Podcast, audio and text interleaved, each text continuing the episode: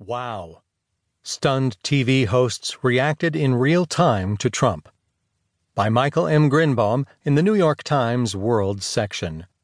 I'm Keith Sellon-Wright. What I just saw, a visibly stunned Chuck Todd said on MSNBC, gave me the wrong kind of chills. Honestly, I'm a bit shaken by what I just heard. I'm still in the phase where I'm wondering if it was actually real life.